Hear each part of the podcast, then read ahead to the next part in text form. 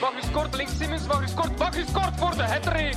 Hij is de koning van de vrijbuiters in de Vuelta. Gaat hij in de mist zegevieren op deze monsterbeklim van de Camutero. Movistar boven.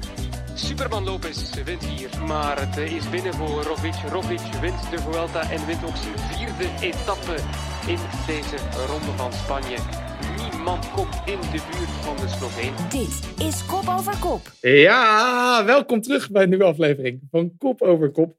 Mijn naam is Sander Valentijn. We zijn er met Jeroen van Bellegem, Jan Hermsen en Bobby Traxel. En het is maandag 6 september, de dag na de Vuelta. En het is laat. Het is heel laat eigenlijk voor ons doen als we opnemen. Ik zie Jeroen van Bellegem al een beetje wit weggetrokken zitten gapen. Jan Hermsen heeft eindelijk al eens gegeten voor de podcast. En dit komt allemaal ja, door jou, Bobby Traxel. Want koning Snabbel was er uh, aan het bijverdienen ergens. Wat was je nou weer aan het doen? Nee jongen, ik krijg er helemaal niks voor. Dat doe ik allemaal. nee, ja, ja, ja. Is dit vrijwilligerswerk is dit. Ja, nee, nee de, kijk, de zesdaagse uh, komen er weer aan. Hè. De, de, hopelijk mag het allemaal via het corona, of uh, dankzij het de, toch weg-appen, hoop ik in ieder geval, van het coronavirus.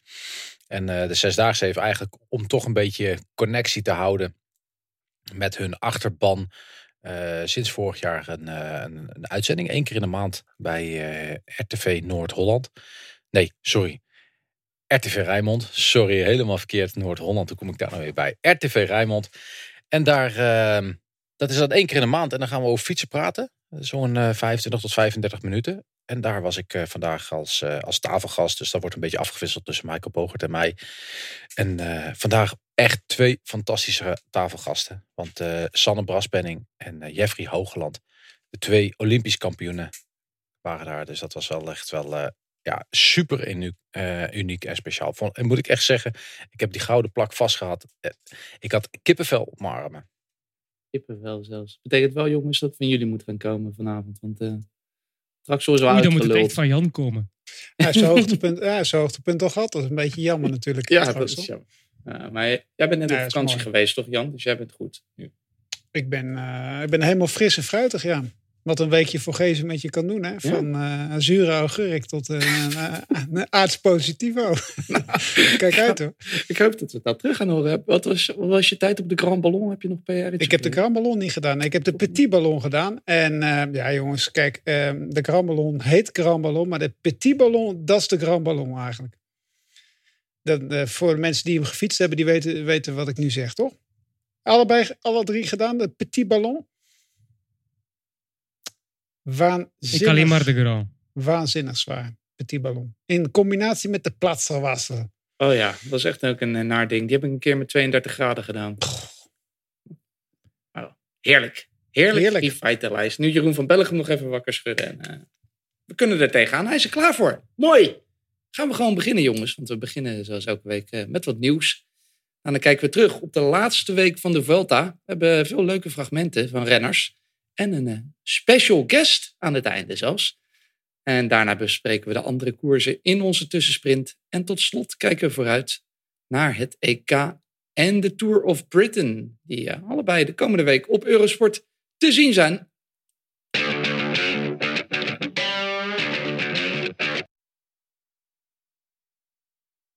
Beginnen met het nieuws. Bobby, er was nieuws over een contractverlenging van uh, Mathieu van der Poel. In ieder geval blijft hij tot 2025 bij Alpecin Phoenix. Hij blijft ook uh, verschillende disciplines combineren. Ik dacht eerst, Bobby, logisch wel dat hij bijtekent, gewoon bij Alpecin Phoenix. En later dacht ik, ja, is het eigenlijk wel zo logisch? Deze man is toch, nou, zeker top 5, maar misschien wel top 3 meest gewilde renners van alle renners ter wereld. Ja, of top 1. Want welke ja. ploeg zou deze renner niet in zijn ploeg willen hebben? En uh, bij welke ploeg zou deze. Bij welke ploeg zou dit geen meerwaarde zijn in de, in de ploeg? Dus dit is een absolute renner die je in de ploeg wilt hebben. Maar weet je, er is zo'n lange samenwerking tussen, tussen Mathieu van der Poel en de gebroeders Roodhoofd. Dat die samenwerking natuurlijk heel erg belangrijk is.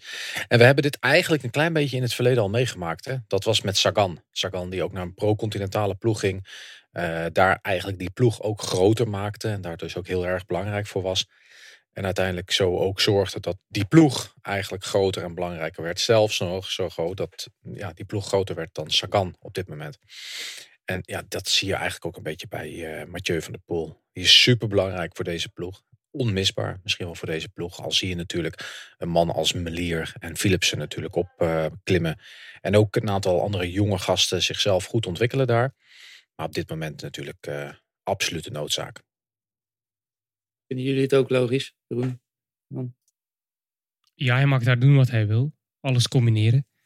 En eh, hij voelt zich goed, dus ja, waarom niet blijven? Ja. Ik zou eigenlijk niet zo goed weten naar welke ploeg die anders zou moeten. Dat klinkt een beetje raar dat iedereen hem wel wil hebben. Maar ik denk dat andere ploegen misschien ook eh, wat eisen aan zijn programma zullen stellen. Maar hij heeft hier de vrijheid.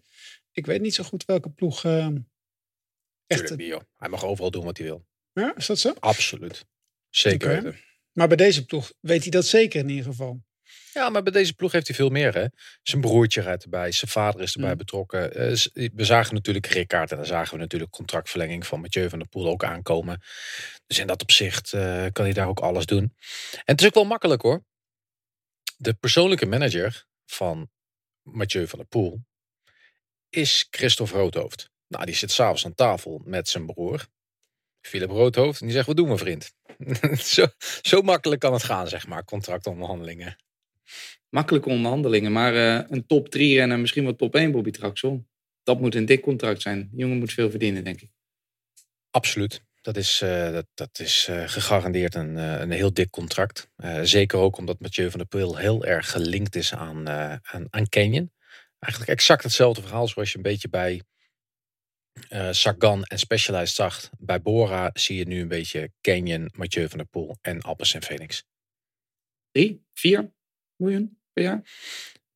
Dat durf ik echt niet te zeggen. Maar uiteindelijk heb je voor de prijs van één renner... heb je een, eh, een renner die presteert op drie verschillende eh, disciplines in de wielersport. Dus eh, al zou het 3 miljoen euro zijn geweest... dan zijn ze nog steeds goedkoop. Want je kunt, je kunt niet toppers op alle drie die, die, die disciplines halen... eh, en individueel per gaan betalen ben je veel meer kwijt. Hij gaat in ieder geval, Jeroen, voor de revanche in 2024 in Parijs. Dat is duidelijk. We gunnen het hem. Ook nog iets om naar te kijken is eh, dat hij terugkomt op de weg tijdens de Antwerp Port Epic. En Eurosport zou Eurosport niet zijn als we die niet uitzenden. Live op Eurosport 1 op zondag 12 september om kwart over vijf. Dat is eh, direct na het EK. Kan je dat zien, de terugkeer eh, van Mathieu van der Poel. Door naar het volgende item. De WK-selectie van België die is rond. Ik eh, noem hem even op. Ties Benoot, Victor Kampenaerts, Tim de Klerk, Remco Evenepoel, Yves Lampaard, Jasper Stuyven, Dylan Teuns en Wout van Aert. Jeroen, wat vind je ervan? Het is een eh, zeer sterke ploeg. Ja, daar kun je weinig op zeggen. Hè. Ik bedoel, als je al die namen af, afvinkt, dat zijn allemaal jongens die in vorm zijn. Iedereen heeft eigenlijk de afgelopen weken bewezen dat ze in vorm zijn. Een maand geleden had ik eh, vreemd opgekeken als Kampenaars er bijvoorbeeld bij was. Maar nu na de Benelux Tour is dat eigenlijk zo wat de logica zelf. Het is ook iemand die zich volledig zal geven in functie van de ploeg, omdat hij al blij is dat hij hierbij is. Stuiven en Evenepoel, dat zijn dan weer de bliksemafleiders van Van Aert. Dat wisten we ook al vooraf. Lampaard de Klerk, ook zij gaan puur knechten. Dat zijn ook jongens die zich volledig gaan geven voor de ploeg. Maar de enige waar ik toch ja, een klein beetje bij twijfel is Dylan Teuns. Die had ik misschien vervangen voor een Van Hooijdonk. Van Hooijdonk die fantastisch was in de Vuelta. Echt heel erg goed in dienst van Roglic. En ehm, ik denk dat iemand zoals Van Hooijdonk ook de hele dag bij Van Aert kan blijven. Ploegmaats ook bij Jumbo-Visma. Eh, want dat heeft hij nu niet echt. Hè. Een renner die constant bij hem gaat blijven en eh, hem gaat bevoorraden van alles wat nodig is. Ik denk dat dat fantastisch zou zijn dat eh, Van Hooijdonk dat zou kunnen doen. En Teuns zie ik eerder, ja, is niet echt een pure knecht, ook die gaat dan vaak zijn eigen kans. En, ja, ik weet niet goed hoe hij daarin gaat passen in dat systeem, maar hij is ook goed op de Keukelaar zou die ook kunnen doen, ook een hele goede Vuelta. Dus dat zijn echt pure helpers. Geen Gilbert, geen Van Avermaat, vind ik compleet logisch. Ik zag Gilbert eh, reageren. Ja, Nationale Loterij is de hoofdsponsor van België. Niemand van Lotto erbij. Ja, dat is geen argument, vind ik. Je moet kijken naar de kwaliteit. Wellens rijdt goed, maar wel eens teamplayer. Nog niet al te veel gezien in het verleden eigenlijk als België rijdt. Dus eh, ik vind het een, ja, eigenlijk een goede selectie. Misschien had ik Teuns niet meegepakt, maar goed, ja, hij rijdt eh, degelijk. Dus ja, Ik had echt helemaal over de- dit stuk heen gelezen. oké. Maar dit is, dus, dit is dus de selectie van België. Van Vlaanderen is dit. ik, ik dacht echt dat dit een persbericht was van, uh, van Wielerbond Vlaanderen inderdaad. Ik dacht, eh, ah, oké, dat zijn de jongens die ze, die ze in de mogelijke lijst zetten. En dat we volgende week uiteindelijk die van Wallonië krijgen. En dat we dan uiteindelijk een selectie bepalen. Maar dit was echt, uh, dit, dit is dus van echt van de, de Wielerbond, Jeroen. Ja, wie had jij, ermee, wie had jij erin gezet van, uh, van Wallonië dan? Jongen, jullie krijgen een wereldoorlog, man. Een burgeroorlog in België. Er geen waal mee. Dat kan toch niemand? Dat is toch, hoe, hoe, vaak is dat, hoe vaak is het gebeurd dat er geen waal mee is geweest naar een wereldkampioenschap? Heel weinig, want Gilbert die gaat al 15 jaar praktisch ieder jaar mee. Ja, dat is toch, dus, dat is toch eigenlijk een soort van. Vind, vind, vind je het onterecht dan? Nee, nee, nee. Had dat moeten ik, zijn? Ik, ik, ik vind, uh, ik, okay. ik, ja, ik weet niet hoe de verdeeldheid is in België, maar... Uh, Helemaal niet. Bang voor de gevolgen is Bobby Traxel. Dit, de, ja. Nee, mijn, mijn Waalse vrienden liggen niet wakker van de koers. En Heb jij Waalse vrienden dan? Al... Wat blief? Heb jij Waalse vrienden? Uh, ja, dat is een goede vraag. nou, mijn schoonvader woont in Wallonië, telt dat? Ah, Oké, okay. okay. ja, dat telt. Ah, ja. okay. Maar ik denk dat de, de oh, hoofd, hoofd belastingontduiking. Zoals wij Nederlanders naar België gaan. Nee. Maar ik denk dat de kritieken, de hoofdredactionele kritieken, wat positiever bij het laatste nieuws zijn dan bij Dernier Uur, denk ik toch? Of uh, Lameus of zo. Of, uh, oh, maar dus, dat is voor jullie het item van, dit, van deze selectie? Nee, het viel, er geen het, het, het, viel ons even op. Maar okay. het viel mij wel op, dat viel me wel op bij deze selectie. Je kan, uh, ja goed, dat is het mooie aan deze selectie. Je kan hem uh, fileren, je kan er van alles mee doen, je kan er heel tevreden mee zijn. Ik, ik tel toch ook nog wel een aantal uh, kapiteins. En die kapiteins die zijn nu wel allemaal heel hard aan het roepen dat ze voor de grote kopman gaan werken. Maar ja, jij noemt het bliksem, bliksemafleiders. Ik, ik uh, zie toch ook een winnaar van Milaan Sanremo. Ik zie uh, Remco Evenepoel. Um, tja, ja, goed. Uh, het kan goed lopen. Het, het, wordt lastig. Volgens mij heeft er sinds uh, Tweede Wereld nooit meer in België in eigen land gewonnen. Dat is ook niet voor niks natuurlijk ook. De druk is hoog. Wordt alleen maar hoger, hè, want we zien hoe goed hij rijdt in, in België. Ja, is het de kopman waar iedereen voor wil werken. Ik, had, ik vind het onbegrijpelijk dat ze van Hooydonk, wat jij ook zei, onbegrijpelijk dat ze hem niet hebben genomen. Vind ik echt. Dat, en wel eens dan?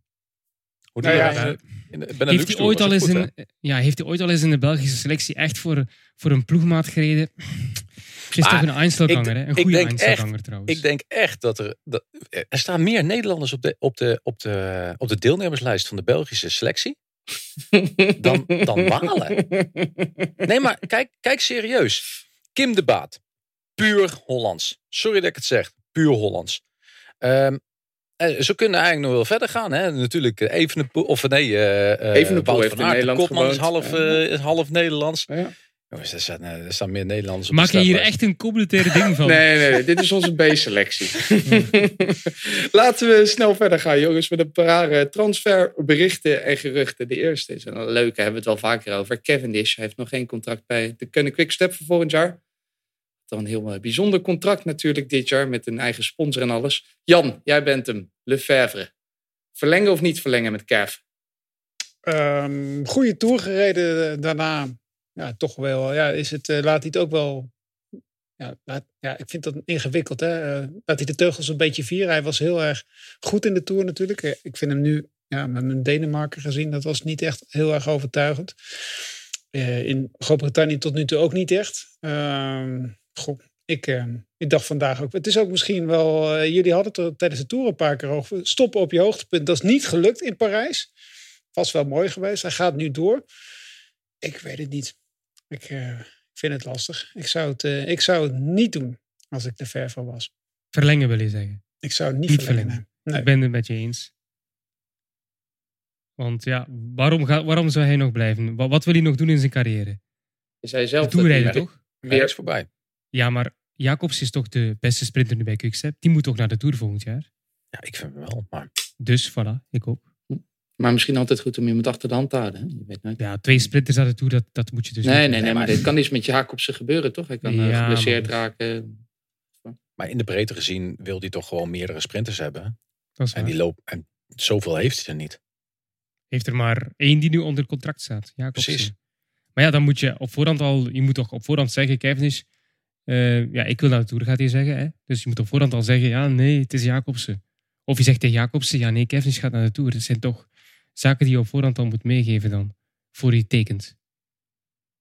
Ik zou na deze Vuelta nu al zeggen van Jacobsen, jij gaat volgend jaar naar de Tour. Dat is een, duidelijk, Ja, dat is een of, hij- zekerheid. of misschien wil hij dat zelf. Ja, hij gaat het zelf wel willen. Dat wil hij wel, ja. Ja, Ja. ja. Nee, Fabio heeft geen zin om naar de Tour te gaan, denk ik. Maar Viviani pak, pak ze dan voor de Giro. Ik zou eigenlijk, als ik eh, de vijver ben, misschien gaat hij het ook doen. Neem Viviani voor de Giro en pak er nog een jonge gast om op te leiden. Een derde sprinter, want hij wil altijd drie sprinters hebben. Dus, ja. Ander nieuws, Dan Martin, hij stopt ermee, is 35. Komt dit jaar toch nog een etappe in de Giro, Jeroen. Ik, eh, jij zei het gisteren volgens mij ook tijdens de uitzending op zaterdag toen het bericht uitkwam. Toch een beetje onverwacht, toch? Maar ik had er niet bij stilgestaan dat Dan Martin denkt aan eh, stoppen. Maar als je dan eh, uiteindelijk ja, bekijkt wat hij allemaal heeft gewonnen, zijn erenlijst. En hij is blijkbaar ook al een tijdje bezig met een zaak op te starten. Ja, dan wel, vind ik het op Ja, ik vind het mooi dat hij het eh, op die manier op, op zelf kan beslissen. Dat hij niet wordt verplicht door een, eh, door een blessure of dat hij geen nieuw contract krijgt. Want hij kon verder, zei je zelf. Dus op die manier wil hij toch stoppen als hij dat zelf wil. Vind ik eh, de mooiste manier, ja. Op op jouw hoogtepunt. Toch? Ja, Dus hoogtepunt misschien niet per se, maar ja, hij heeft de rit gewoon in de Giro vorig jaar. Dus ja. dit jaar zelfs. Ja. En Bobby en ik hadden het er tijdens eh, Groot-Brittannië over. Hij heeft natuurlijk dat legendarische interview gegeven in de Giro. En die rit naar Montalcino. Dat hij zijn vrouw had beloofd dat hij veilig thuis zou komen. En dat, zijn natuurlijk, dat is natuurlijk iets wat je niet als wielrenner... eh, dat, dat is niet de insteek. Dat is natuurlijk heel mooi dat hij dat zegt tegen zijn vrouw. Maar zo ga je natuurlijk niet nog een jaar eh, rondrijden. Dan is het gewoon eh, voorbij. Dan is het wel een beetje voorbij, denk ik ook. Heel verstandig. Ja, ik bedoel, als hij, het- als hij het niet meer vertrouwt. Ehm, waar eindigt het dan? Hè? Hij heeft volgens mij een leuke tweeling. Een mooie etappe gewonnen in de Giro. Dat is toch prima, toch? Uit, afsluiten in Engeland nu. Een verstandige keuze van eh, Dan Martin. Is het ook een verstandige keuze wat Ineos heeft gedaan? Want die hebben zich versterkt met de Brit Ben Tullet. Die is 20, komt over van Alpes in Phoenix. Is het een verstandige keuze, Bobby Traxel? Is het ook een eh, toekomstig goudhaantje? Nou ja, kijk, alles wat op meerdere disciplines eh, redelijk eh, iets moois doet, die moet je binnenhalen, denk ik, eh, op dit moment. Dus dat, dat hebben de, bij, de mannen bij, bij Ineos Grenadiers eigenlijk ook het dubbele geval. Maar ja, ze moeten vernieuwen. Ver- ze moeten verjongen, ze moeten vernieuwen. Ze moeten ja, gewoon verse jonge gasten erin halen voor de toekomst. En dat proberen ze op deze manier. En je merkt wel dat ze ook echt wel proberen een beetje de, de Britse invloed weer een beetje te vergroten. En ik denk dat dat ook wel best wel belangrijk is voor, eh, voor zo'n ploeg. En eh Tullet samen met Pitcock, dat is een, eh, een goed tandem. Al, al een paar jaar, dus dat kan zeker goed werken. Tot slot dan nog een paar korte berichten uit de wereld van de transfermarkten van deze week. Taco van der Hoorn en Boy van Poppel hebben allebei verlengd bij Intermarché van Tico. Taco met drie jaar, Boy met één jaartje. Michael Google, die gaat naar Alpes in Phoenix, komt over van Quebeca Next Hash. En de 21-jarige Mick van Dijken, hij gaat naar het development team van Team Jumbo-Visma door naar het echte Team Jumbo-Visma.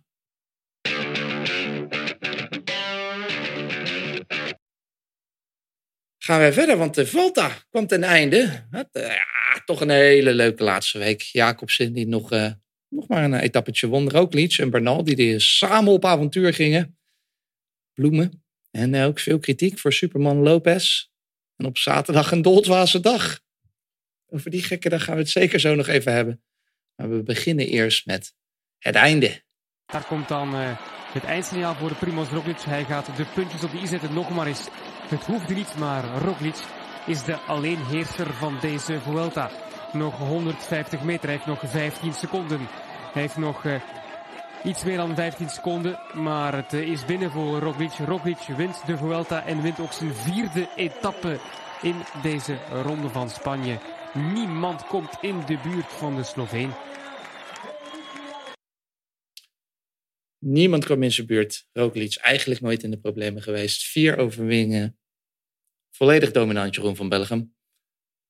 Correct, correct. Was hij? Eh, Was hij nou eigenlijk zo goed? Of de rest zo? Goh, als je kijkt naar wie meedeed eh, als zijn concurrenten, eh, je had. eh, Oké, als je de, twee, de drie grote blokken pakt, Movistar, Mas Lopez, die waren, ja, we gaan het straks over Lopez hebben, die waren eigenlijk tot die bewuste dag zaterdag op hun niveau. Mas reed heel goed. Die was gewoon hoe, ja, hoe hij eigenlijk op zijn best is. Dus wat Mas betreft kun je niet zeggen dat hij minder goed was dan, eh, dan gebruikelijk. Integendeel. Lopez die deed het ook eigenlijk na- naar, zijn, eh, naar zijn manier goed. Eh bergop aanvallen waar hij kon en af en toe tijd pakken. En in de tijdrit op dag 1 deed hij het ook behoorlijk goed. Dus wat Movistar betreft, ja, ze hebben pech gehad met Valverde. Hebben ze het eigenlijk op hun niveau gedaan, de concurrentie. Dan ga je naar Ineos. Ja, die, die, die hebben we ook al gezegd in het begin van de Vuelta. Die hadden eigenlijk al een ploeg waarvan de helft vermoeid was. Dus dat was eigenlijk al heel bizar hoe dat ging. Eh, Bernal die heel twijfelachtig was bij de start. Dus ja, hij heeft eh, geen goede voorbereiding gekend. Dus Bernal was niet op zijn best, dat klopt. Yates was zoals altijd ja, vierde plaats. Hij heeft nog nooit beter gedaan in een grote ronde. Dus niet echt verrassend eh, dat hij vierde wordt. Of dat we meer mochten verwachten van die Yates. Nee, voor mij niet. Carapaz natuurlijk wel, dat, dat hebben we al behandeld. Dus ja, Bahrein Victorious Landa was inderdaad niet op de afspraak. Ook hij heeft zijn reden met die zware val in Giro. Jack Hake verraste. Om nu te zeggen dat zijn tegenstand dus minder goed is dan verwacht. Alleen Bernal, die was minder dan zijn gebruikelijke vorm. Maar voor het overige was iedereen zoals ze eigenlijk vaak zijn, hè, op hun niveau. En hij was eh, misschien wel beter dan we hadden verwacht, toch? Dat kunnen we ook wel zeggen. Wie? Roglic. Of had je dit wel verwacht na, de, na zijn val in de Tour? Dat hij weer Ja, zo als je ziet wat hij vorig jaar deed, na zijn val, in de- of na zijn eh, bijna eindzege in de Tour, Ja. dan kon je wel weten dat hij eh, geen problemen heeft met eh, het opstaan aan eh, zware smak. En eh, samen met die titel op de Olympische Spelen, Jan, dit is wel de ultieme revanche ook voor die mislukte Tour. Ja, en hij heeft, al, ehm, ja, hij heeft ook al goed werk naar volgend jaar gedaan voor de Tour. Want ehm, heeft toch een beetje het principe van verdeel en heers toegepast ook. Hij heeft echt wel veel vrienden gemaakt in het peloton. Af en toe een etappetje weggegeven, ook ehm, niet vol doorgereden. Ja, dat, de sympathieke jongen uitgangen. Heel sterk ook. eh, overheersend, maar ook weer niet zo overheersend dat iedereen een hekel aan hem krijgt. Ook. En dat kan de komende tijd ook nog wel eens echt in je voordeel gaan werken. Zo heeft hij die Vuelta wel gereden. Maar ik denk als hij hier gewoon uh, Merckx aan zat huis gehouden, dan, uh, ja, dan had hij het halve peloton naar huis gereden. Dit, deze man is, was zo ontzettend sterk. Dat is toch wel, uh, wel indrukwekkend hoor. En de rest die mag alleen maar, uh, ja, mag ja, die mogen echt blij zijn dat ze nog wat etappetjes hebben kunnen winnen. Maar het is toch wel heftig hoor. Indrukwekkend hoe sterk die is. Een hele sterke Roglic, een heel sterk team. Een van zijn teamgenoten, daar sprak onze collega en vriend eh, Sander Kleikers mee. Uh, aan het einde van de tijdrit op zondag. Lennart Hofstede, het zit erop. Uh, hoe blij ben je dat het erop zit na drieënhalve, misschien bijna vier weken hier in Spanje? Ja, heel blij. Het had geen dag langer kunnen duren voor mij. Waarom? Ja, uh, vijf dagen geleden valpartij. En uh, ja, wel flink onderuit gegaan, veel, uh, veel schaafwonden. En sindsdien uh, is eigenlijk het beste eraf en is het echt overleven. Ja, echt eraf letterlijk, hè? want je bent flink ingepakt je been. Ja, ik denk dat er wel echt heel veel uh, vierkante centimeters oppervlakte eraf ligt. En ja, dat kost gewoon heel veel energie. Kan je toch een beetje genieten dan van deze eh, Vuelta? Hoe met jullie successen dan? Nou ja, daarvoor wel. Um, daarna eigenlijk niet. Dat komt, dat komt nu wel weer.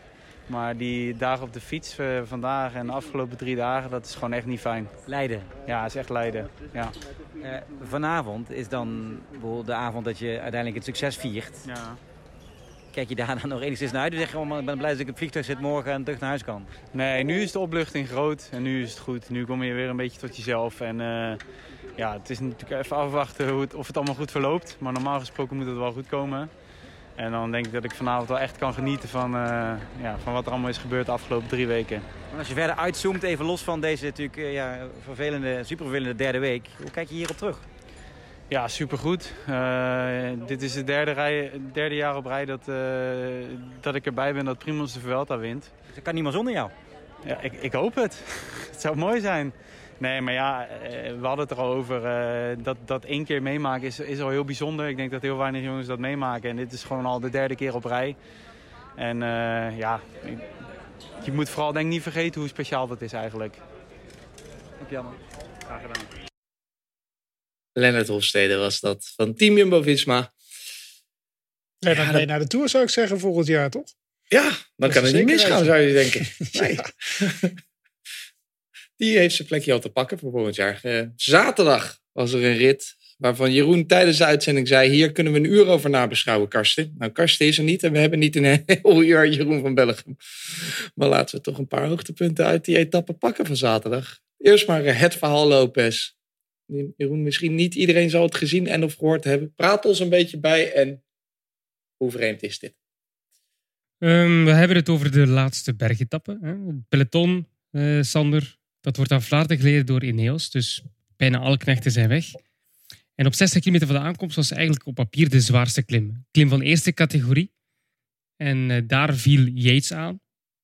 Wat je in Spanje vaak hebt, na steile stroken volgen wat vlakkere wegen, waardoor eigenlijk heel veel tactische zaken kunnen gebeuren. En net dan valt Yates opnieuw aan op zo'n iets uh, minder steil stuk. En Roglic gaat mee en Mas gaat mee. En uh, ook Meder en Heek. En Lopez en Bernal die keken even naar elkaar. Van, ja, um, ze hadden allebei een ploegmaat die vooraan zat. Dus ze hebben toen vijf seconden getwijfeld om ook te reageren. En na vijf seconden gedacht van ja, maar goed, wij moeten wel mee. Anders uh, zijn we ook gezien voor ons klassement. En uh, Bernal die dacht van ja goed, ik ga niet meer rijden. Want uh, Yates zit vooraan en die kan op die manier voorbij Lopez. Dus dat is goed. Maar Lopez die, die moest op kop rijden. Hè, want anders was zijn podium kwijt. En ja, op dat moment besliste ook Heek om meter op kop te laten rijden, waardoor die al meer tijd uh, hebben gepakt uh, op een paar kilometer tijd. En uh, had met een probleem. Hij kreeg ook te horen van uh, Oenzewee, de ploegleider van de grote baas, eigenlijk, dat hij niet mocht op kop rijden. Wat misschien niet de juiste tactiek is, maar wat, dat is misschien iets waar jullie later over kunnen praten. Maar hij kreeg dus te horen, hij, je mag niet meer op kop rijden, want je rijdt zo achter Mas. Met het hele peloton achter je, want er kwamen allemaal renners bij. Dus hij mocht niet, hij moest wachten op Rogas. Verschil was plots vijf minuten tussen de groep Roglic uh, met uh, en de groep Lopez. En Lopez zag niet meer zitten. Ik hoorde plots, of ik zag plots op uh, Twitter verschijnen tijdens de rit, dat Lopez de koers had verlaten. Dus ik geloofde het eerst niet. Ja, hoezo koers verlaten? Maar het was blijkbaar de Spaanse televisie die het meegedeeld had. Dus die waren goed ingelicht. En die had dus onderweg besloten, ik wil niet meer verder koersen. En uh, achteraf heeft hij dan zijn excuses aangeboden en gezegd dat het in de heat of the moment was, dat hij emotioneel reageerde dat hij dat niet had mogen doen, want uh, zijn ploegmaats die rijden hier ook voor hem. Maar dat het eigenlijk al bijna verloren was, uh, was het gevecht en dat hij daarom opgaf. Ja, het is een apart verhaal, Sander. Dat is wat er gebeurd is. En je ziet dan op Instagram zijn vrouw reageren van Lopez. Um, dit was de communicatie, maar het echte verhaal volgt pas later. ja, alsof er iets heel groots achter verschuilt geraakt. Wat ik wel opmerkte, is dat in die Vuelta hij al zich een tijdje minder waardig voelde. Lopez, ten opzichte van Hendrik Mas. Je zag dat ook bij de mixed zone. Mas had altijd de ploeg bij hem. Die werd afgeschermd, moest geen interviews doen. Of heel weinig. En Lopez die werd aan zijn lot overlaten en die moest aan iedereen te woord staan. En uh, het was weer al Mas, Mas, Mas. Hè, meer, meer, meer. Nee.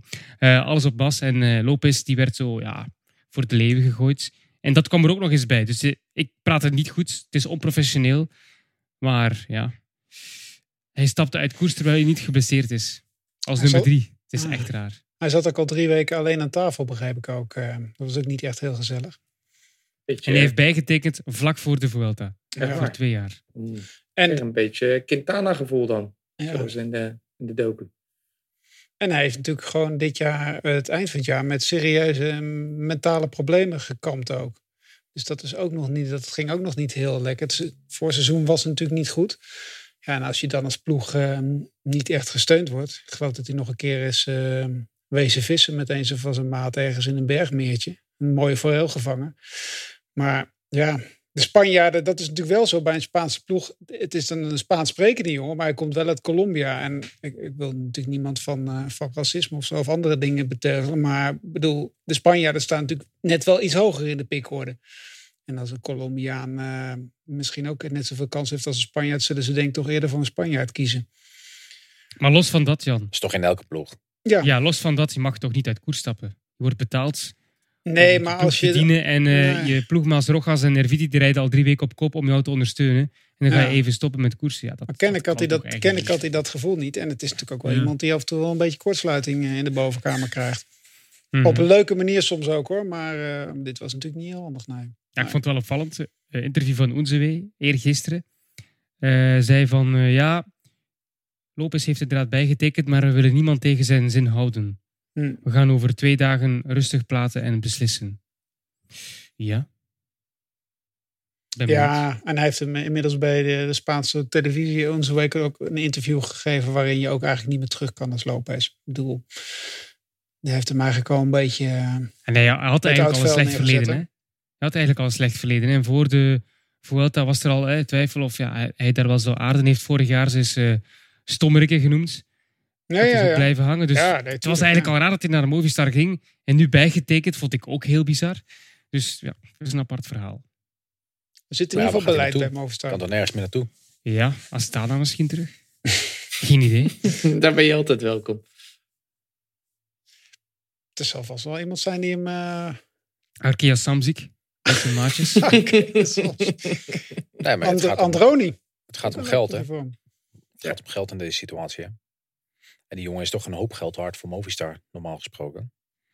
Dus eh, Hij is een uithangbord ook in Zuid-Amerika. Dat, is ook Ja, daar- precies. dat is ook heel belangrijk. En daarom, voor Movistar. en daarom hebben ze hem ook gehaald ook. Maar goed, het is niet de, niet de persoon die je wil hebben. Weet je wat? Je kan beter Bernal halen. Hè? Want dat is een jongen die, behalve het dan een keer door zijn vriendinnetje aan de kant wordt gezet. En nu een nieuw vriendinnetje heeft. Een jongen redelijk voor redelijk onbesproken gedrag is. Ik zou zeggen van, eh, trek daar je portemonnee voor. en Zorg dat je Bernal binnenhaalt. Zoiets. lukken, nee, Jan. Maar bedoel, maar ja, kijk, ze zullen, het blijft altijd een Spaanse ploeg. Met hele, met hele conservatieve trekjes ook eh, gewoon. Ja, maar kijk, weet je, dat, is- dat is ook niet zo erg, Jan. Dat zou in Nederland ook zijn. Als, eh, als vorig jaar Dumoulin en Roglic eh, even goed stonden, dan werd er ook gekozen voor Dumoulin. Want dat is Hmm. duizend keer meer waard dan, dan Roglic die de Tour de France wint. Kijk, het is hartstikke mooi dat, een, dat dat zou gebeuren.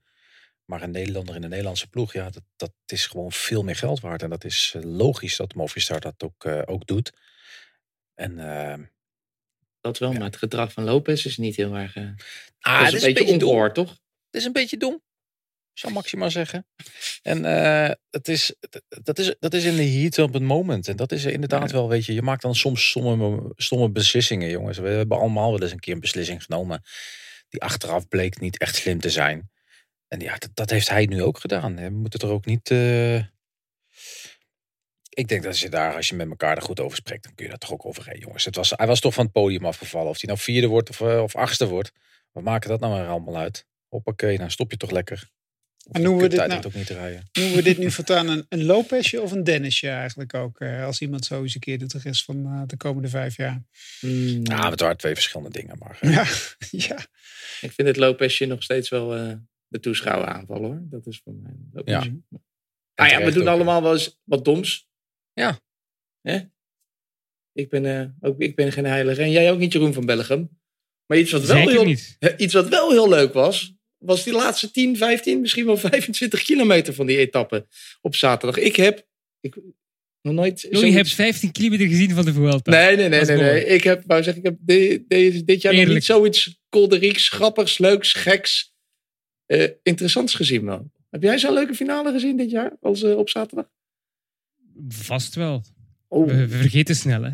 ja. We vergeten snel, hè. Ehm, ja, ik vind Strade Bianca nog altijd de mooiste koers van het jaar geweest. Mm. Maar dat, dat is voor een overzichtspodcast op het einde van het Ja, seizoen.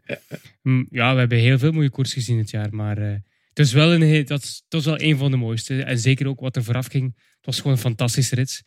Ehm, en ik ben eigenlijk wel blij dat die shampoo zei. Want uit het niets, wie had die een cent gegeven drie kilometer voor het einde? Niemand. Dus eh, het was een fantastische finale. Zoals je zegt, heel tactisch gekeken naar elkaar, de favorieten.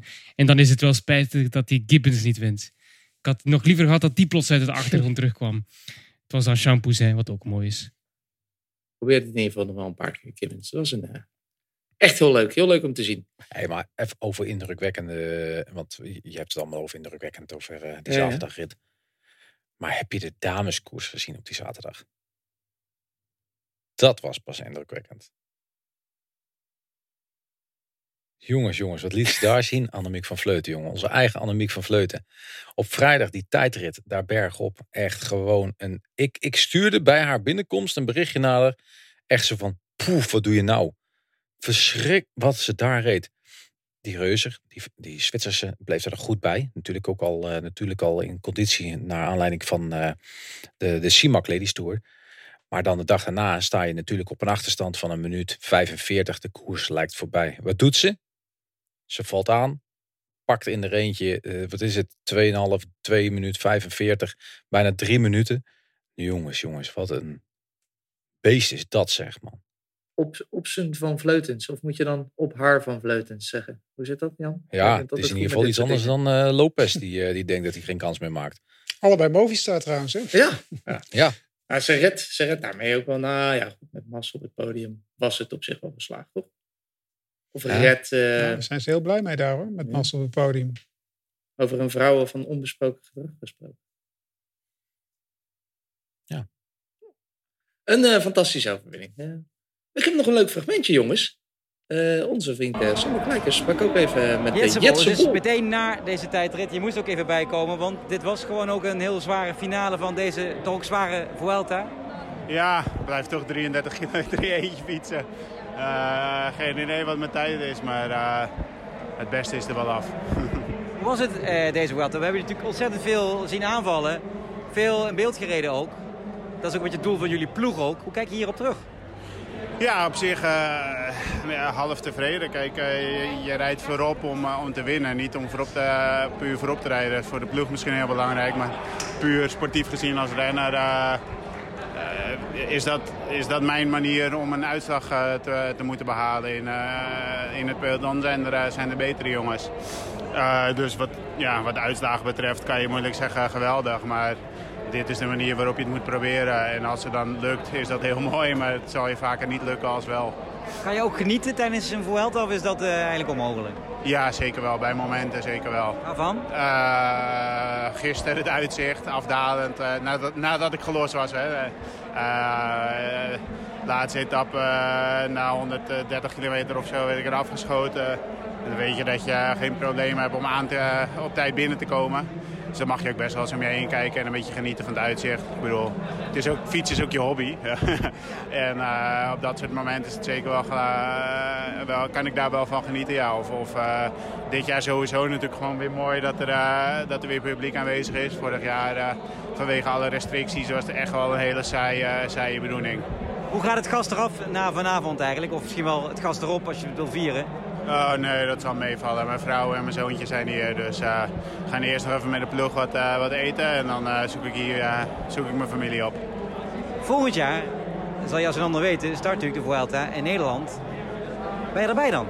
Ja, dat is altijd maar de vraag. We blijven, we blijven een wildcard ploeg en de concurrentie is groot in Spanje. Er zijn op het moment vier, vier, pro-continentale ploegen en drie uitnodigingen. Dus dat is iets wat we niet helemaal in eigen hand hebben. Wel in de zin van uh, stinkend ons best doen hier nu, dit jaar. Uh, dat is natuurlijk de beste visitekaart die we af kunnen geven. maar zekerheden zijn er niet. Maar het, het, zou wel echt verdomde jammer zijn als ik nou die ga missen. Vooral omdat die eigenlijk vorig jaar had moeten zijn. En als Nederlander een grote ronde starten in Nederland. Ja, dat is waarschijnlijk een once, once in a lifetime voor een renner als ik. als je kijkt, de laatste keer, vooral, dat was Assen volgens mij, 2008 ja. denk ik. nou, toen, toen, toen was, reed ik net in de van Rabobank. Dus dan moet je nagaan, we zijn ondertussen 14 jaar verder, 13 jaar verder. Ja. dus die kans, ja, ik, ik hoop het van harte, zeker. Bij deze oproep, oproep. Aan, oproep aan de organisatie. Por favor, ayúdame un, quiero una invitación. Dankjewel man. Alsjeblieft. En dat was Jetse Bol, de Nederlandse aanvalskoning. Ja, hij had het, Bobby had het over de start in 2022. Het klinkt misschien een beetje gek de dag nadat de Vuelta is afgelopen. Maar heb jij er al zin in? Volgend ja, jaar? tuurlijk. Jongens, ploegentijdrit in, uh, in en rond uh, Utrecht. De dag daarna van Den Bosch naar Utrecht. En dan Breda, Breda met passage vlak voor het einde van de finish in Rukven, jongens. Het grote Rukven, waar dat gewoon echt uniek wordt de komende jaren. Met natuurlijk de wereldbeker veldrijden op uh, het uh, ja, half december. En dan door spelen naar ZLM Tour en dan naar, uh, ja, naar, de, naar de passage van de Vuelta, jongens. Dat, Mogen dat... wij met z'n drieën bij jou op de zolderkamer ja. komen, uit het raam hangen om te kijken Jullie als zijn allemaal onsite uitgenodigd. Heb je een goede verbinding daar, Bobby? Ja, ik denk het wel. We gaan live commentaar doen vanaf uh, de koers uh, vanuit Rukven. Misschien doen we wel, hè? Lijkt me fantastisch. Nog even over die andere Nederlander, Fabio Jacobs. Hij won de groene trui, drie etappe-overwinningen. Jan, dit is, jij was positief. Dit is het feel-good story of the year, toch? Tuurlijk, tuurlijk. En dan juichend in het groen over de finish heen komen. Dat is ja, fantastisch. Vind je Ehm, dit nog meer feel good dan Romain Bardet, zijn ritzegen? Ja, zeker. Ja. Ik vind, eh, ik vind Jacobsen, ik ben vorige week een beetje negatief geweest over, eh, over zijn reactie natuurlijk na afloop eh, van die rit die Seneschal toen won. En dan ben ik wel een beetje kritisch geweest. Maar goed, ook winnaars maken en toe fouten. Dat is hem vergeven, maar ja, waanzinnig. Puntentrui winnen. De laatste keer dat een Nederlander dat deed was Bauke Mollema. Een paar ritten gewonnen. Hij is weer helemaal terug. Hij is weer helemaal de oude Jacobsen. Ja, ijzersterk. Ik heb er echt eh, van genoten ook. En ook de overwacht, eh, zeker die tweede sprint, hoe die die wint. Ja, ik vind het echt eh, fantastisch. Ik heb er eigenlijk, nou ja goed, ik ben niet iemand die snel in, in tranen is. En dat, dat werd ik niet na die eerste rit in de Vuelta. Want ik, dat vond ik eigenlijk wat eerder in het jaar, toen hij zijn eerste profoverwinning weer pakte. Maar het blijft natuurlijk een waanzinnig verhaal. Maar het, het, is ook klaar. Het verhaal is ook klaar. Polen is afgesloten. Ik bedoel, dus hij zal er nog door niet wielerlef hebben ze misschien nog honderden jaren aan herinnerd worden. Maar eh, dat boek is voor hem dicht ook. Hij is gewoon weer wielrenner. En dat is gewoon heel fijn. En nu zeg, heb ik het toch weer over dat vervelende woord en over Polen. Maar dat is nu echt wel klaar. Daar, daar moeten we gewoon echt een streep onder zetten. De blik vooruit, hopelijk ook naar de Tour. Het is gewoon weer, eh, Bobby, nu eh, een van de zeker top 5, misschien wel top 3 blijven doen hoor. Sprinters op de wereld. Absoluut. Eh, dat, dat, dat, dat was hij voor de val. Ik, misschien nog wel iets hoger. Ja, zeker top 3 in ieder geval. En ehm, ja, op dit moment dan eh, tikt hij daar ook inderdaad tegen die top 3 aan. Hè, met, eh, met een man als Melier. Eh Kevin is zeker gezien ook zijn, zijn Tour de France. Ik, als je dat doet, dan hoor je daar gewoon bij. Caleb Ewan, nou ja, geven we dan het voordeel van de twijfel nog eventjes. En hij rijdt gewoon de ronde van Spanje uit. Hè? We hebben natuurlijk da- dagelijks het feuilleton. De Cavendish gehad, eh, is hij wel op tijd binnen. Ik geloof niet dat we het feuilleton eh, Jacobs hebben gezien. Hij komt vrij makkelijk binnen, heb ik het idee. Ehm, niet echt in de problemen geweest. Ja, Malia heeft natuurlijk ook eh, wel mooie ritten gewonnen en is snel. Maar eh, tot nu toe ook twee rondes niet uitgereden door verschillende redenen. Dus dat vind ik ook wel knap ook. Dat hij dat kan. Het is al eh, volgens mij de tweede keer dat hij die Vuelta uitrijdt. Dus dat is ook nog, hij, heeft ook nog eh, behoorlijk wat eh, body heeft hij eh, te pakken al eh, zo, zo vroeg. Ja, zo in zijn revalidatie. Knap hoor. Hopelijk zien we hem volgend jaar ook weer in de Vuelta. Kunnen we vanuit het kamertje van Bobby naar hem zwaaien en hem daar te zien winnen in Breda. Lijkt me prachtig. Tot slot, ik had het gezegd van deze Vuelta dan, hebben we nog een fragment van onze special guest, onze man op locatie, trouw luisteraar, grote vriend en collega, Sander Kleikers. Ja man, op het moment dat ik dit inspreek, ehm, sta ik nog aan de finish waar eh, de laatste renners binnenkomen naar deze Vuelta 2021. En dat op een plek waar normaal gesproken voetgangers binnenstrompelen. De wandelaars van de Camino del Santiago de Compostela. Nu zie je met dezelfde grimas ook renners binnenkomen die eigenlijk wel na drie weken stik kapot zitten. Het waren warme weken, het waren zware weken. Zeker de laatste week met al die hoogtemeters eh, die eh, erin zaten. Renners werden niet bepaald eh, verwend met makkelijke parcoursen, lange verplaatsingen ook.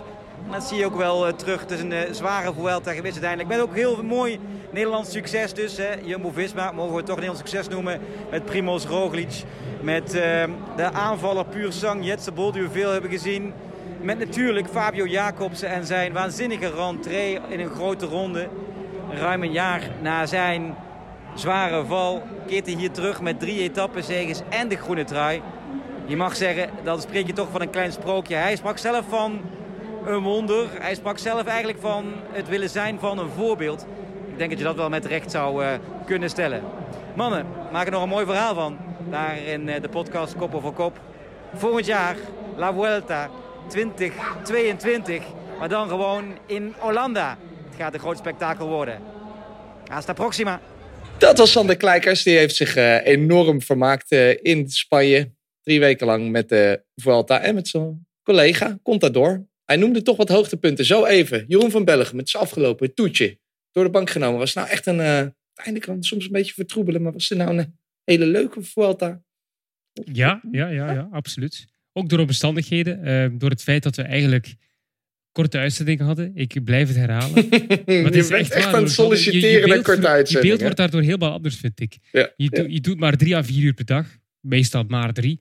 En dan ben je fris en dan zie je alles en dan is alles leuk. En als je zes, zeven uur per dag doet, na een tijdje word je vermoeid en ga je het niet leuk vinden en dit en dat. Maar nu was het gewoon drie uur knallen. En vaak hele mooie etappes. Niet spannend voor het klassement. Maar de ritzeges zelf, die waren vooral in de derde week heel mooi. Magnus Kort Nielsen, fantastische ritten gewonnen. Vooral hij eigenlijk, die vrijdag was geweldig. De zaterdag was fantastisch.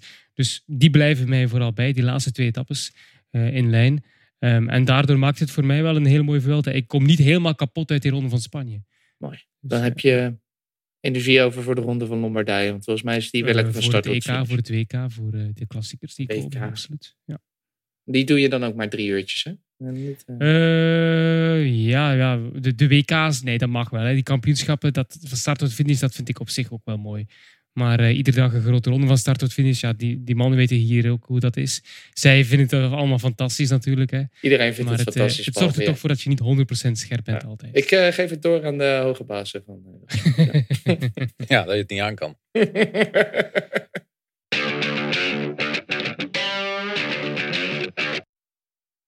Gaan we even snel door met een tussensprintje. Er was nog meer. De Madrid Challenge hebben we net al even behandeld. De Benelux Tour. Tour. Die werd gewonnen door Sonny Cobrelli en uh, Bahrein Victorious. Gaven toch wel een uh, gala voorstellingje weg daar.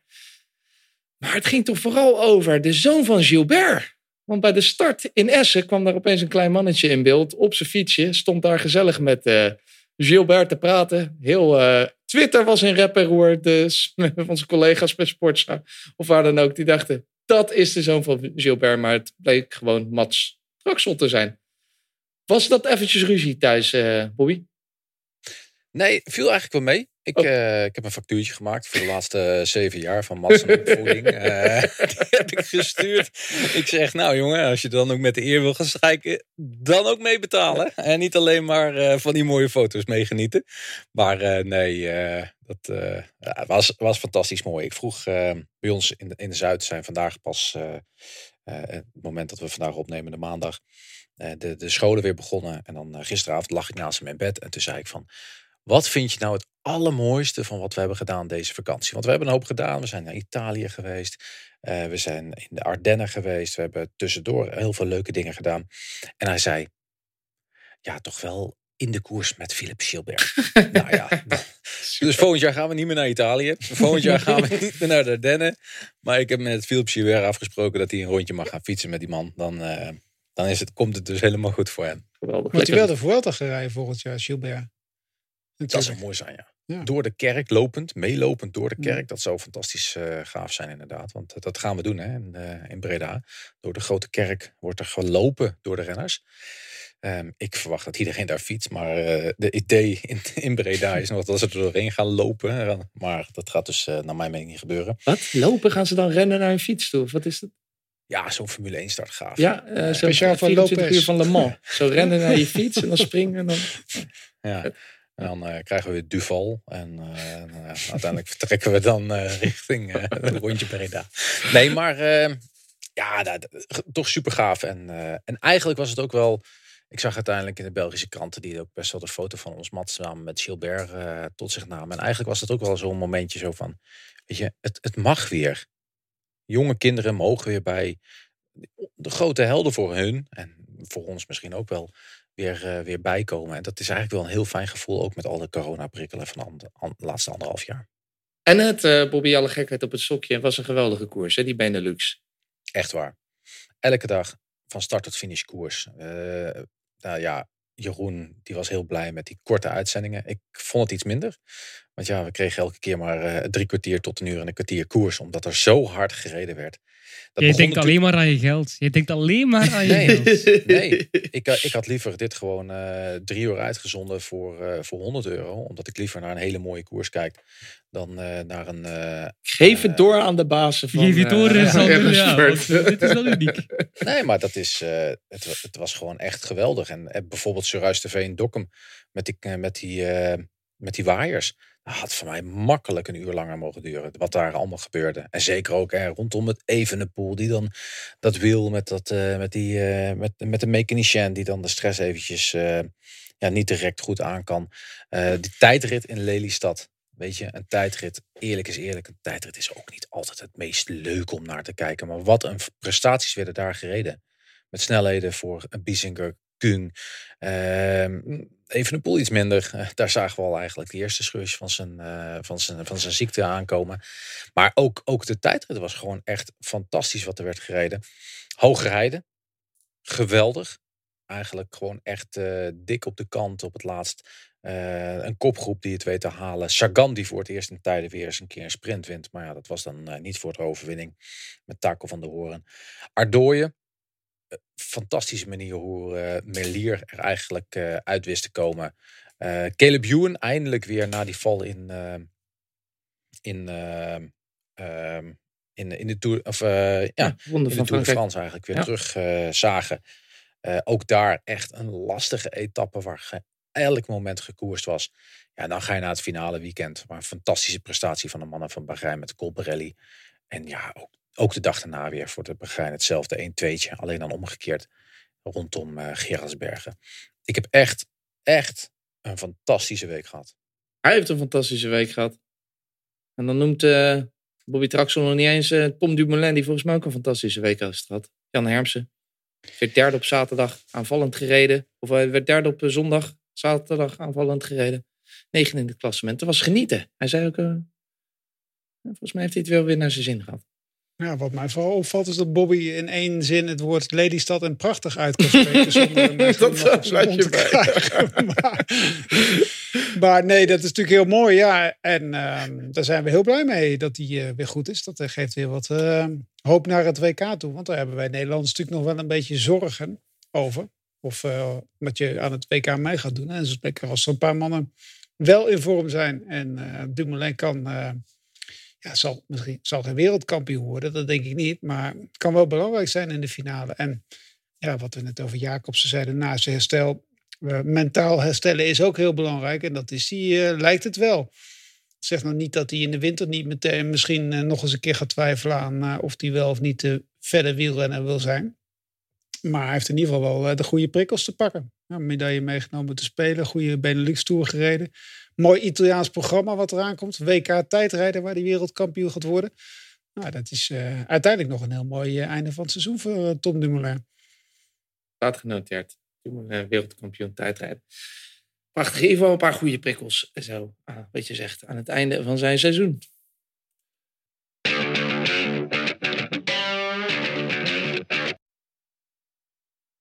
Gaan we tot slot nog kort voorbeschouwen naar alles wat eraan komt deze week op Eurosport. De Tour of Britain is al bezig. De eerste etappe was op zondag. Toen uh, won de, ja, de stille liefde van mevrouw van Belgium, Wout van Aert. Maar ze zat ze weg te zwijmelen waarschijnlijk voor de televisie. En op maandag... Prachtige overwinning hoor van uh, Robert Carpenter. het wordt toch nog even spannend hoor in de straten van Exeter. Maar uh, hij gaat hem uiteindelijk pakken. Uit de kopgroep van vijf. Die in het begin van de wedstrijd bijna ingehaald werden. Maar een voorsprong van bijna 7 minuten. En daar blijft een minuutje van over ongeveer. Maar dat maakt natuurlijk helemaal niks uit. Het wordt een dubbelslag voor Robin Carpenter. Solo aankomen in Exeter.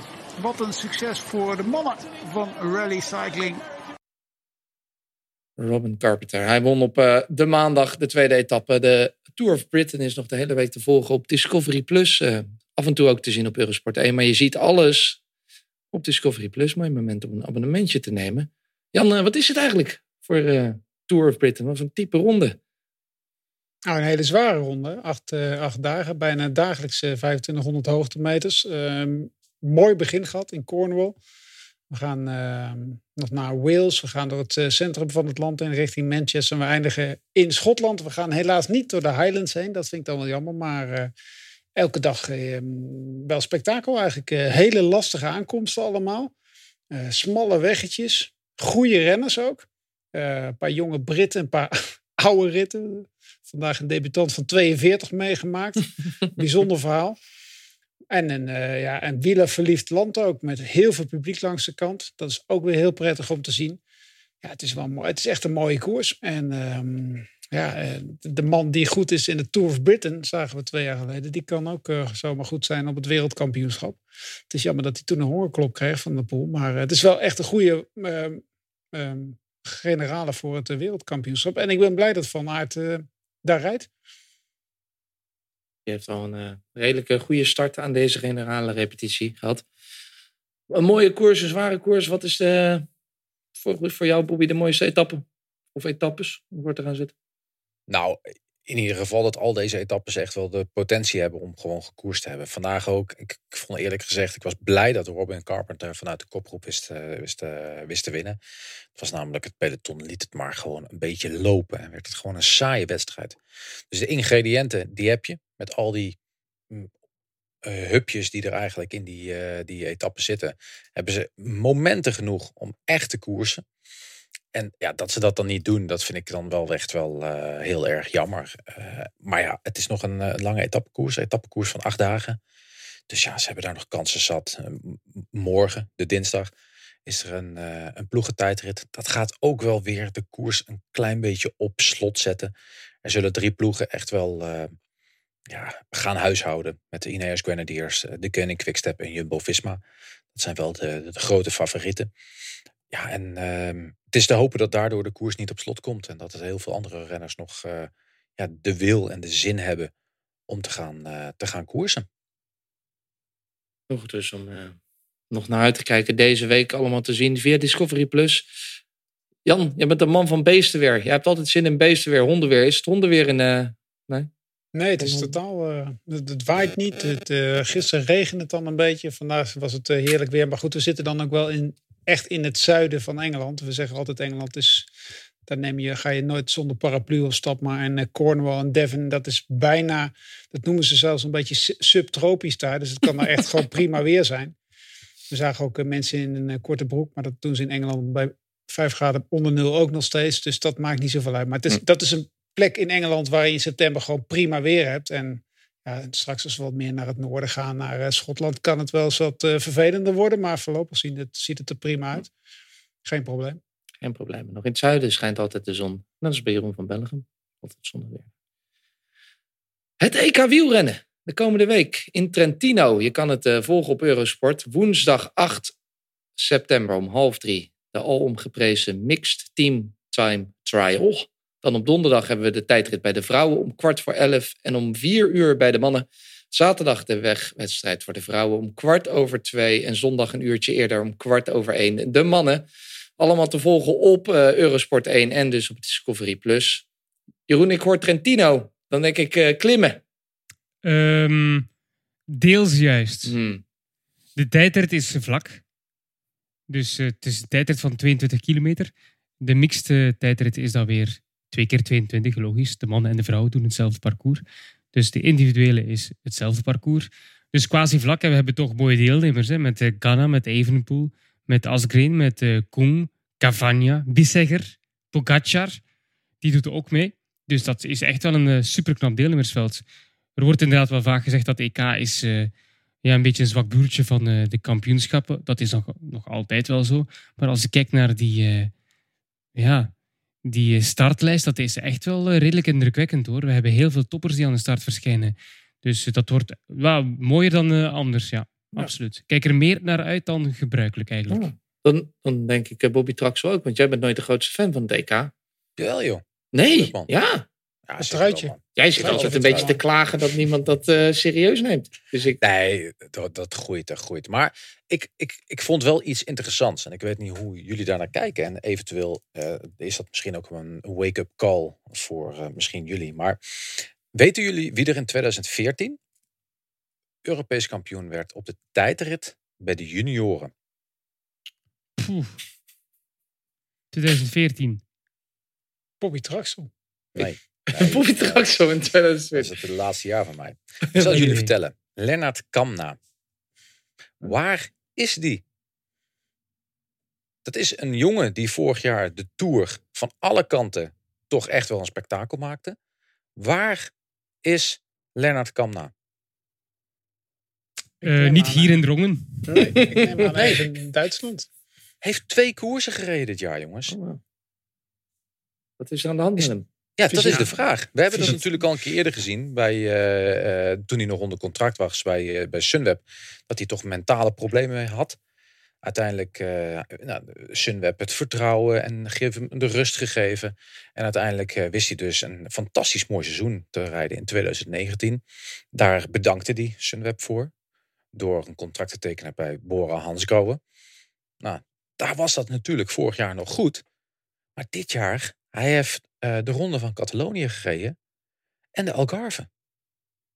Voor de rest, helemaal niks. Maar dat dat, wat, ik daar leuk aan vond, want ja, het is natuurlijk niet zo leuk dat hij, ik weet, ik weet het ook niet. Ik, ben eh, ik was een beetje gaan, eh, gaan zoeken van de week.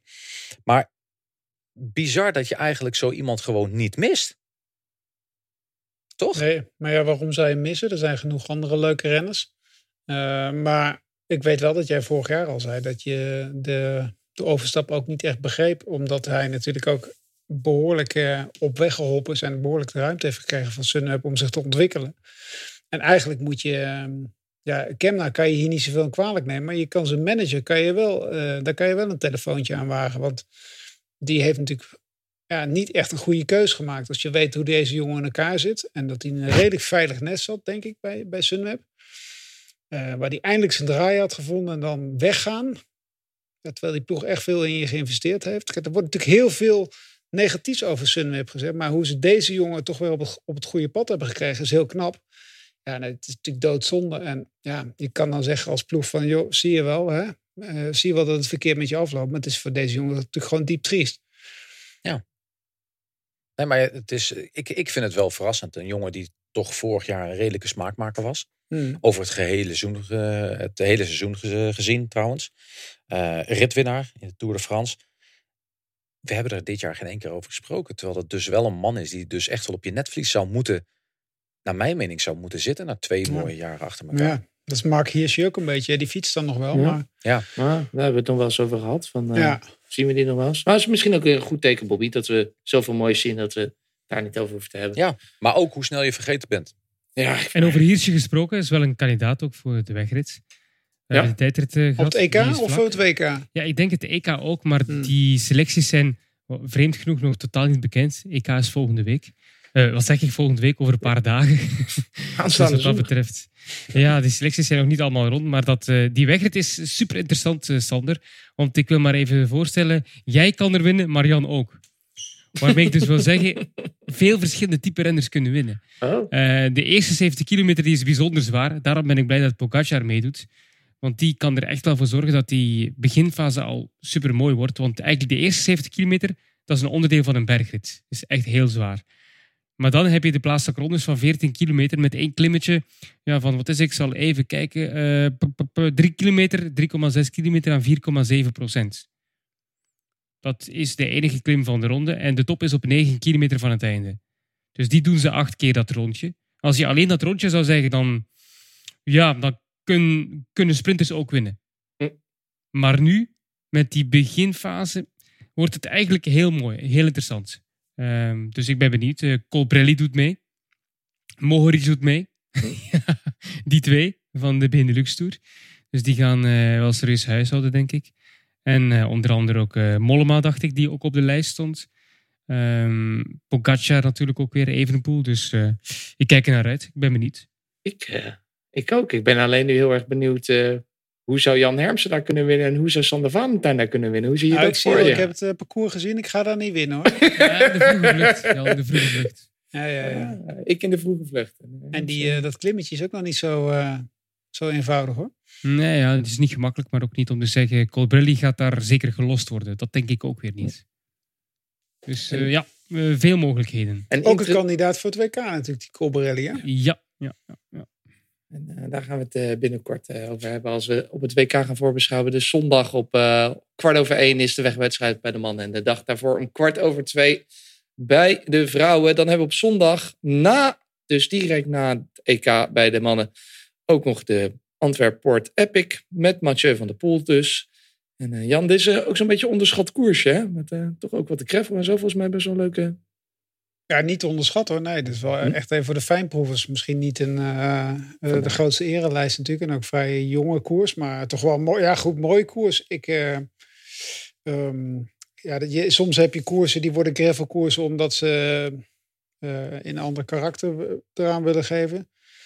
Eh net zoals de Brussels Cycling Classic. Daar hebben ze dan geen gravel, maar dat is inmiddels geen sprintwedstrijd meer. Dat, dat is ook leuk, maar goed, het was altijd een mooie sprintwedstrijd. Maar deze, ja, deze wedstrijd is, is, interessant. Ja, zeker.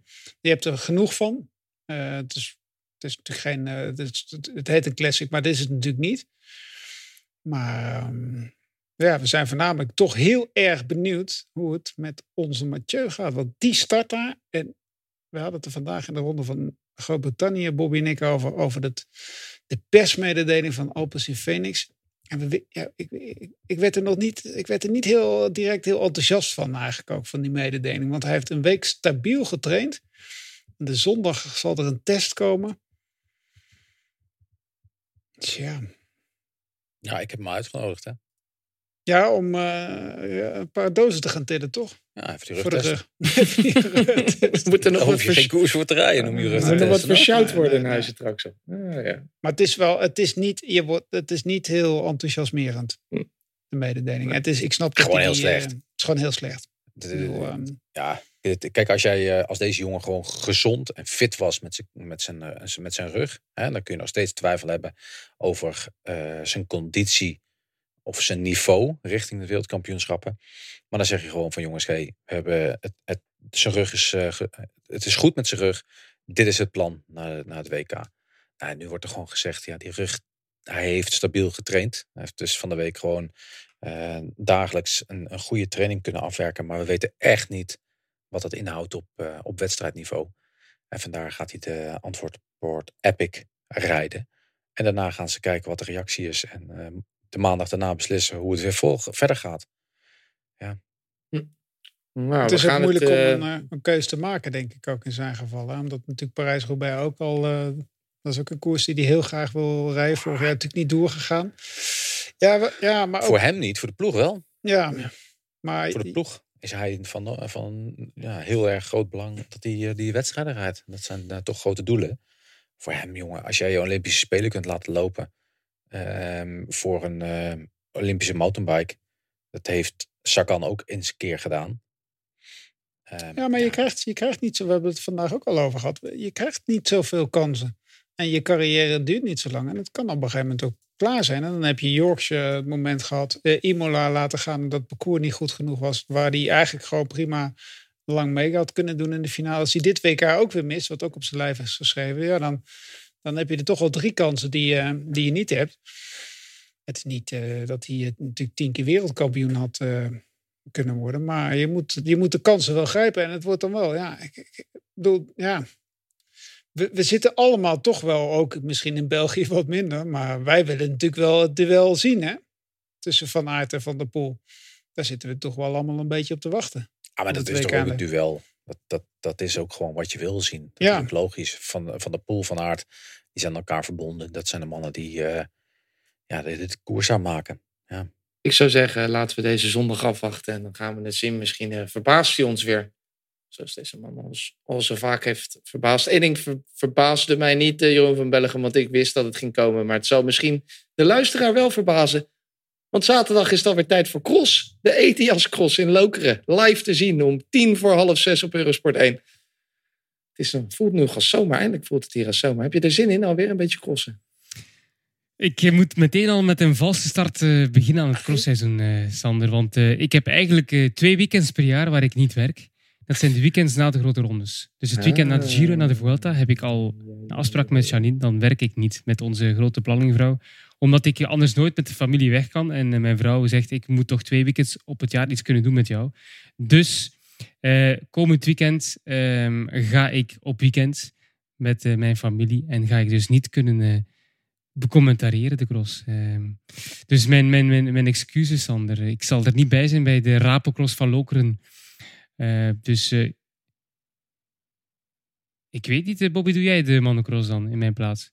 Nee, Andries doet eh, de cross dit weekend. Ik ben natuurlijk nog met. eh, ik zit nog in het wegseizoen met de Tour of Britain. En daardoor wordt de ETIAS Cross in Lokeren en die van Beringen. En Beringen is wel heel erg jammer, want dat is wel Ja. een hele mooie cross, moet ik zeggen. Die doe ik wel. Dus jij doet de zondag wel. Eh, de Beringcross is de week nadien, hè? Ja, Maar dit ik EK toch ook? De 18 is de Beringencross. Ik snap het even niet. Je hebt een weekendje vrij, maar je moet wel gewoon Ja, werken, dus ik moet het EK en al doen, ja. Klopt. ik Oh, moet, morgen, maar- ik moet 's middags weg zondag om het EK te doen. Dat, eh, Ah. dat waren ze ook niet Oh, helemaal blij mee. Maar, eh, Ah, zaterdag dus niet. Ja, alleen jij hebt de zaterdag niet vrij.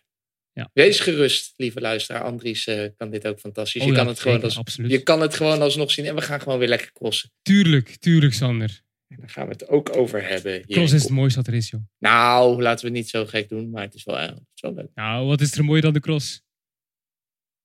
Je hebt 16 minuten gezien van de Vuelta.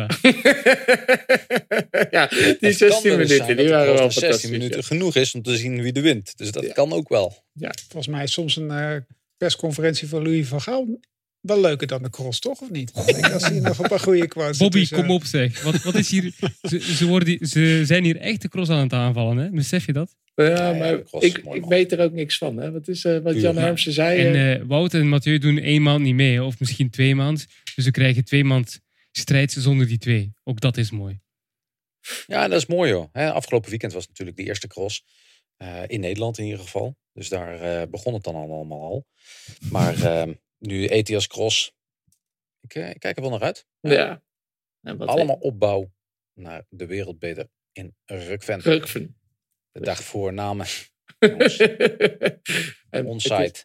Het is. eh, wat, wat, wat, wat, weet, wat weet ik er nou van? Een lijntje trekken het, vanuit je eh, kamer. Ja.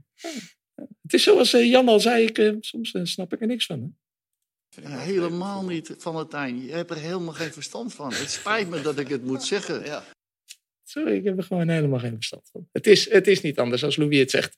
Eén ding weet ik wel, jongens, en dat is eh, dat eh, kop over kop volgende week weer terug is met een nieuwe uitzending. Voordat dat zover is, hebben we dus een hele drukke week op Eurosport. De Tour of Britain. Elke dag via Discovery Plus te zien. Het EK wielrennen op woensdag om half drie. Donderdag om kwart voor elf en om vier uur de tijdritten. Zaterdag om kwart over twee en zondag om kwart over één. De wegwedstrijden bij de vrouwen en de mannen. Dan op zaterdag nog een cross in Lokeren zonder Jeroen van Bellegem. Hoewel we allemaal weten dat hij stiekem gaat zitten kijken. En eh, Antwoord, Antwerp wordt Epic op zondag om kwart over vijf op Eurosport 1. Met Mathieu van der Poel. Als dat allemaal achter de rug is, mogen wij weer aan het werk voor de volgende podcast. Want die eh, nemen we gewoon op maandag weer op. Tenzij eh, Jeroen nog een snipperdag neemt. Maar dat denk ik niet. Tot volgende week.